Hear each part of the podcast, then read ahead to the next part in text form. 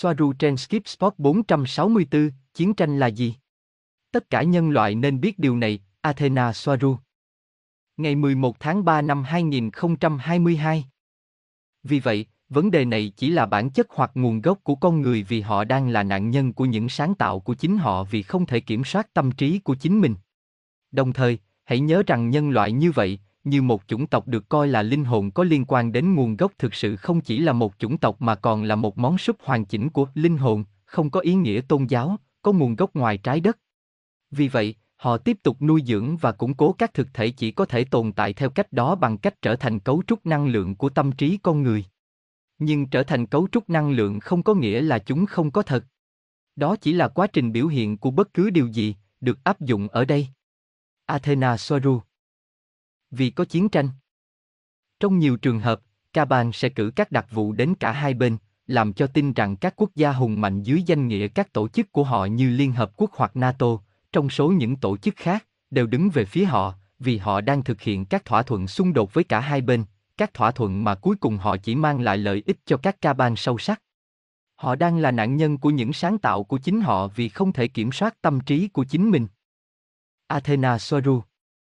Athena Soaru, lần trước tôi đã mô tả lý do tại sao trong một cuộc xung đột, bạn không thể biết điều gì đang xảy ra, hoặc sự thật là gì, vì cả hai bên sẽ áp đặt thông tin sai lệch của họ như một phần của phương tiện và chiến lược để thao túng nhận thức không chỉ của công chúng, mà còn từ kẻ thù.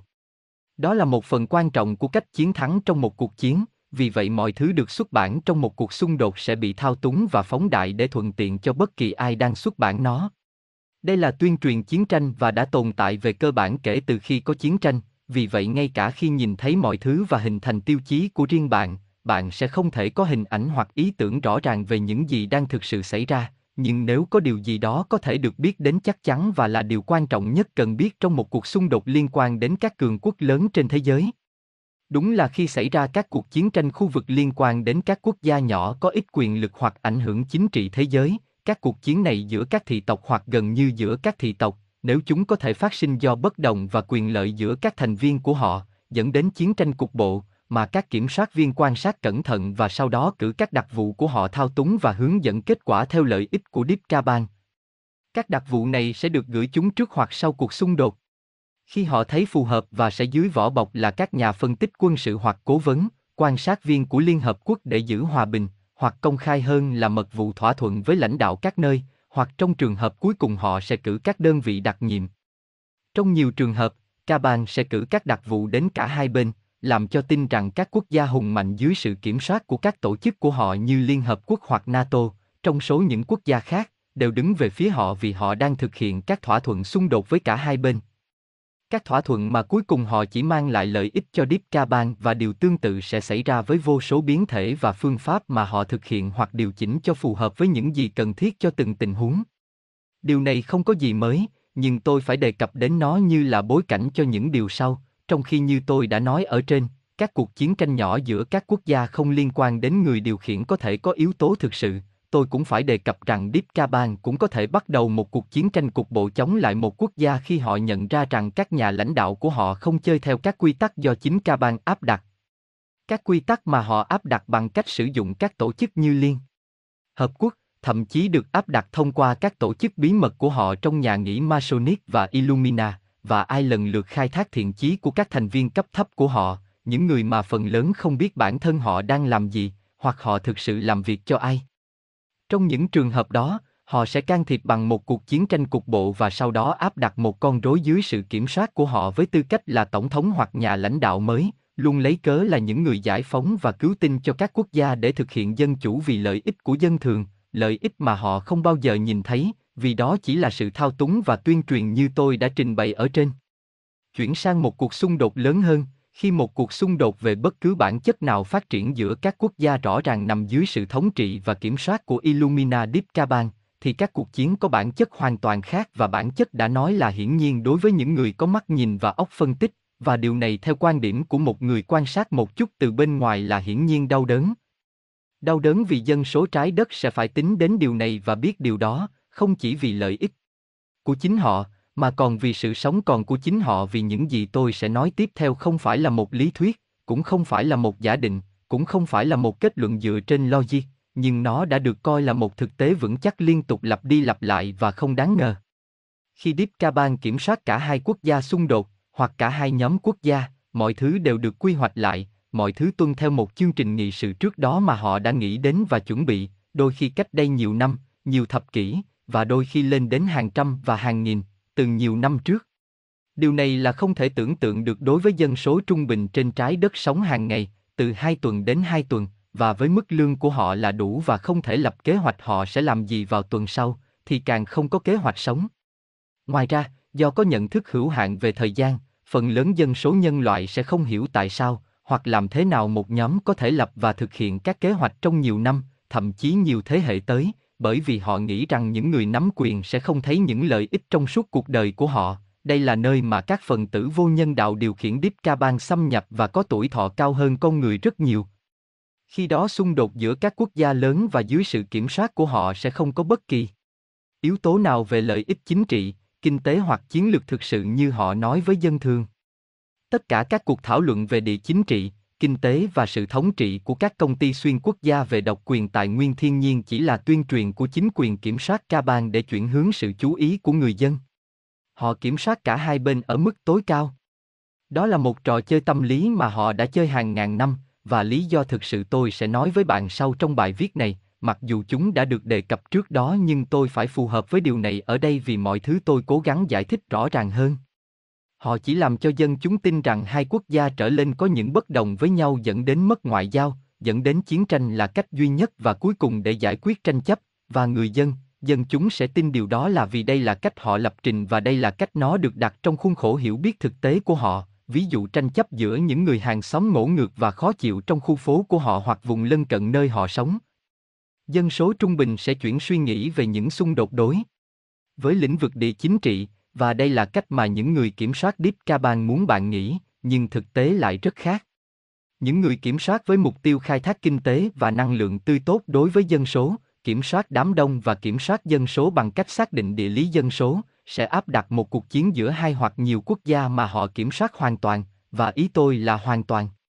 Đây là trường hợp của vô số cuộc chiến tranh trong quá khứ, nhưng với những ví dụ trực tiếp hơn và gần đây hơn, chúng ta sẽ có các cuộc chiến tranh thế giới thứ nhất và thứ hai, xung đột Việt Nam và đặc biệt là chiến tranh lạnh. Trong thời kỳ chiến tranh lạnh, dân số thế giới tin rằng có hai khối cường quốc muốn thống trị chính trị và kinh tế trên trái đất với mối đe dọa tiêu diệt lẫn nhau thường xuyên tiềm ẩn bằng việc sử dụng vũ khí hạt nhân, được gọi là mối đe dọa MAG, điên rồ, cũng có nghĩa là sự phá hủy được đảm bảo lẫn nhau, hoặc sự phá hủy được đảm bảo lẫn nhau. Với hệ thống áp đặt ý tưởng kiểm soát tâm trí này lên dân số hành tinh, họ sẽ vẫn luôn lo lắng và đau khổ liên tục khiến họ bị kiểm soát, cũng như mô hình song phương cực kỳ nhị nguyên này kích thích tâm lý tốt xấu, trắng đen trong tâm trí của dân số con người, và về khía cạnh kinh tế, nó sẽ giữ cho ngành công nghiệp vũ khí hoạt động, vốn rất lớn, cũng như bộ máy kinh tế cạnh tranh. Với hệ thống này, họ cũng sử dụng các hệ thống tôn giáo áp đặt cũng giúp hướng dân số loài người thành gia súc, vì vậy trong một cuộc chiến như thế này, như một ví dụ tôi sẽ nói là chiến tranh thế giới thứ hai, Deep Caban Illumina đã kiểm soát, và vẫn kiểm soát. Ở cả hai bên, các đồng minh và phe trục, nơi các chủ ngân hàng tài trợ cho cả hai bên, nơi các nhà máy sản xuất của Ford Motor Company, General Motors và Chrysler cùng với những người khác, sản xuất động cơ và thành phần động cơ để cung cấp cho cả hai bên, đồng thời có những người ở các nhà máy hầu hết là phụ nữ làm việc từ lúc trời tối đến lúc mặt trời lặn dưới sự điều khiển của tâm trí và tuyên truyền nỗ lực chiến tranh, khủng hoảng. Để giành chiến thắng trong cuộc chiến tranh bóc lột giá, trị và sinh lực của con người. Kết quả của các hoạt động quân sự trong loại xung đột này đã được lên kế hoạch và thống nhất, và các nhà lãnh đạo của cả hai bên, những người đeo mặt nạ và con rối của Deep Caban biết điều đó và chỉ đóng một vai trò do cấp trên của họ áp đặt, tất cả đều được kiểm soát từ bên dưới bằng cách sử dụng hệ thống thông tin liên lạc, nền kinh tế và các quy tắc và luật lệ của các hội kín.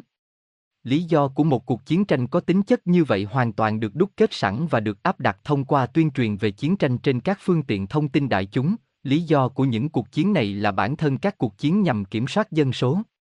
Khi cuộc đối đầu quân sự và chiến tranh trực tiếp bắt đầu, khi vụ nổ súng bắt đầu, vụ nổ súng là có thật, lòng căm thù giữa những người tham chiến là có thật, cũng như nỗ lực to lớn của con người để chiến đấu và chiến đấu chống lại phía bên kia là có thật, là cả hai bên đều tin chắc rằng họ hoàn toàn đúng và cả hai luôn đúng theo quan điểm cụ thể và hoàn cảnh cá nhân của họ.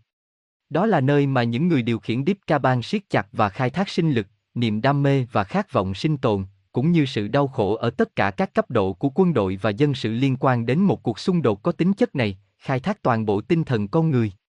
Chiến tranh là có thật, đau khổ là có thật, chết chóc và chiến đấu là có thật, nỗ lực để giành chiến thắng bên kia là có thật, nhưng các trận chiến đã được nói trước, cũng như các cuộc chiến đã được lên kế hoạch sẵn, ai phải thắng sẽ biết trước và ai sẽ thua và khi nào và vì mục đích gì.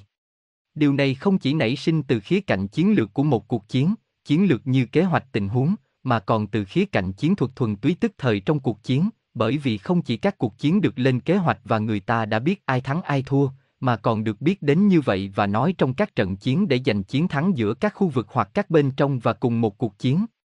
Họ sẽ đánh bại một đội quân bảo vệ của một khu vực chống lại một quân vi phạm có mục đích xâm lược, họ đã biết ai sẽ thắng và họ biết đặt cược xem quân nào có sức mạnh hơn ở đâu, sau đó ở đây họ bắt đầu dự đoán kết quả, nhưng khi chiến đấu và tinh thần con người là không thể đoán trước đôi khi mọi thứ không diễn ra theo cách ca bang mong muốn. Trong những tình huống này theo lệnh của các tướng lĩnh, những người sẽ nhận lệnh từ các vị thần chiếu tướng của họ, và những lệnh này từ ca bang, một đội quân đang dẫn đầu và đang giành chiến thắng trong một trận chiến lớn, nhưng họ không nên giành chiến thắng như vậy. Họ sẽ được đưa ra một mệnh lệnh phi lý và thậm chí là ngu ngốc để rút lui dưới bất kỳ lý do gì để trở lại cán cân quyền lực trong một trận chiến với bên đã được chuẩn bị sẵn sàng để giành chiến thắng trong trận chiến nói trên với. Họ trở lại câu chuyện và kết quả được lên kế hoạch trước chính xác về cách nó phải như thế nào trong tâm trí của những người điều khiển Deep Caban, những loại mệnh lệnh này sẽ xoay chuyển tình thế trong một trận chiến mà có thể được coi là chống lại chính lợi ích sau này của phe mà anh ta, chúng được các nhà phân tích và sử học quân sự coi là sai sót của chiến tranh, sai sót về chiến thuật và chiến lược, và không được phân tích ngoài việc không hiểu điều gì thực sự xảy ra đằng sau. Một ví dụ về điều này sẽ là sự tiến công của quân Đức trong cuộc xâm lược chống lại Liên Xô, nơi họ đã cố gắng chiếm thành phố Stalingrad, nơi các nhà sử học hiện đại chỉ nghĩ rằng sự điên rồ của Hitler khi chiếm thành phố nói trên chỉ vì ông ta muốn loại bỏ thành phố mang tên Stalin, nhà lãnh đạo Liên bang Xô Viết vào thời điểm đó vì đòn tinh thần mà nó sẽ dán cho ông, thực tế là sự bế tắc kéo dài 5 tháng, một tuần và 3 ngày. Từ ngày 23 tháng 8 năm 1942 đến ngày 3 tháng 2. Năm 1943, nó chỉ nhằm tiêu diệt lực lượng Đức, giảm khả năng tiến công và binh lực của họ và xoay chuyển cuộc chiến có lợi cho Liên Xô mà họ đã chuẩn bị sẵn sàng như một bên chiến thắng. Điều này sau đó được lặp lại một lần nữa trên đỉnh nước Nga với trận chiến và cuộc vây hãm Leningrad, tháng 9 năm 1941 đến tháng 1 năm 1944, và đáng lẽ ra phải là người chiến thắng vì Nga đã và vẫn đang nằm dưới sự kiểm soát hoàn toàn Dipkaban và họ cần nó như vậy và cực kỳ mạnh mẽ về mọi mặt, về quân sự, kinh tế và xã hội, tư tưởng để thực hiện giai đoạn tiếp theo trong kế hoạch của những người kiểm soát, chiến tranh lạnh. Vì vậy, bất kể nỗ lực to lớn của binh lính hai bên, bất kể loại máy và hiệu quả của bộ máy chiến tranh, bất kể ai có xe tăng tốt nhất, bất kể ai có máy bay tốt nhất, bất kể ai là phi công giỏi nhất, bất kể ai, bao nhiêu người chết, bao nhiêu người bị cắt xẻo, bao nhiêu gia đình bị tàn phá, bao nhiêu người đã bị bỏ lại với những vấn đề căng thẳng sau chấn thương, tinh thần con người và niềm đam mê của họ để bảo vệ những gì là của họ, bảo vệ gia đình, tổ quốc. Quốc gia của họ, không quan trọng. Bởi vì mọi thứ đã được lên kế hoạch từ trước, ai thắng ai thua, bởi vì khi nào và như thế nào nó phù hợp với những gì tiếp theo. Chiến tranh là rất thực tế, cũng như hậu quả đối với dân cư nói chung, quân sự hay không, nhưng lý do tại sao những loại chiến tranh này diễn ra thì không, điều này đã xảy ra hàng nghìn năm rồi, không có gì mới cả, điều này nói thêm đến thực tế là ở phần sau của câu chuyện, một điều khác được mô tả không liên quan gì đến việc tuyên truyền được sử dụng để thúc đẩy binh lính và dân thường biện minh cho một cuộc chiến. Động cơ thực sự, lý do tạo ra một cuộc chiến sẽ luôn giống nhau, kiểm soát địa lý dân số, kiểm soát số lượng và khai thác tinh thần con người ở mọi cấp độ. Ai đang gây ra tất cả những điều này? Những người được hưởng lợi từ sự đau khổ của con người ở mọi cấp độ, những người ăn sinh lực, không gì khác hơn là năng lượng sáng tạo cho sự biểu hiện của những thực tại đến từ những sinh mệnh được kết nối với nguồn, những con người chân chính. Những sinh vật này không thể tự tồn tại bởi vì chúng là bản thể của sự sáng tạo của con người, được biểu hiện trực tiếp như kết quả của sự tập trung chú ý sáng tạo của con người, nỗi sợ hãi tập trung mọi sự chú ý vào đối tượng của nỗi sợ nói trên, làm mờ mắt lý trí và tầm nhìn xung quanh, đây là sinh lực, nó không phải là một chất theo quan điểm của bệnh tâm thần phân liệt, mặc dù tất nhiên nó có liên quan. Hoặc nó chỉ có thể được hiểu là một chất nhìn thấy nó từ quan điểm từ phía etheric. Sự tập trung sáng tạo của biểu hiện của thực tại được hình thành từ nỗi sợ hãi là rất mạnh mẽ, chính vì sự tập trung chói mắt của nó, nếu không có điều này thì những thực thể này sẽ biến mất vì chúng không thể duy trì sự tồn tại một mình, chúng cần con người đau khổ để duy trì vì chúng là sản phẩm của tâm trí con người. Biểu hiện trực tiếp của tất cả nỗi sợ hãi và sợ hãi mà bạn có, tập trung vào một dạng thực thể duy nhất. Nếu bạn ngừng chú ý đến nó, chúng sẽ tan biến. Họ đang ở đâu và chính xác họ là ai? Chúng không mang tính địa phương, chúng ở khắp nơi trên thế giới, chúng là những năng lượng chỉ biểu hiện thành một cái gì đó vào những thời điểm nhất định, khi những điều kiện thuận lợi và sẽ luôn luôn thuận lợi chỉ khi có sự can thiệp trực tiếp của sự chú ý sáng tạo của con người. Khi họ cùng nhau sợ hãi một thứ duy nhất ở một nơi cụ thể, các thực thể hữu hình có thể phát sinh theo cách mà họ gọi là quỷ, hoặc sự hiện ra, hoặc bất cứ thứ gì họ muốn gọi là chúng, và chỉ rõ càng nhiều càng tốt vị trí của chúng. Điều này xuất phát từ điểm mà con người trở thành không phải con người, đó là mức độ giao thoa lẫn nhau của sự tương tác khó khăn, đó là nơi con người đằng sau các hiệp hội bí mật hợp nhất với các thực thể đen tối và các tập thể của nhân loại, mà họ là Deep Caban. Vì vậy, vấn đề này chỉ thuộc về bản chất hay nguồn gốc của con người, là họ đang là nạn nhân của những sáng tạo của chính họ vì không thể kiểm soát tâm trí của chính mình, đồng thời lưu ý rằng nhân loại, như một chủng tộc được nhìn thấy, như những linh hồn có mối liên hệ với nguồn không thực sự chỉ là một chủng tộc, mà là một món súp hoàn chỉnh của những linh hồn không có ý nghĩa tôn giáo về nguồn gốc ngoài trái đất để họ tiếp tục nuôi sống và củng cố các thực thể chỉ có thể tồn tại theo cách đó bằng những bản ngã của tâm trí con người nhưng là cái tôi không có nghĩa là chúng không có thật nó chỉ là quá trình biểu hiện của chính những gì đã được áp dụng ở đây.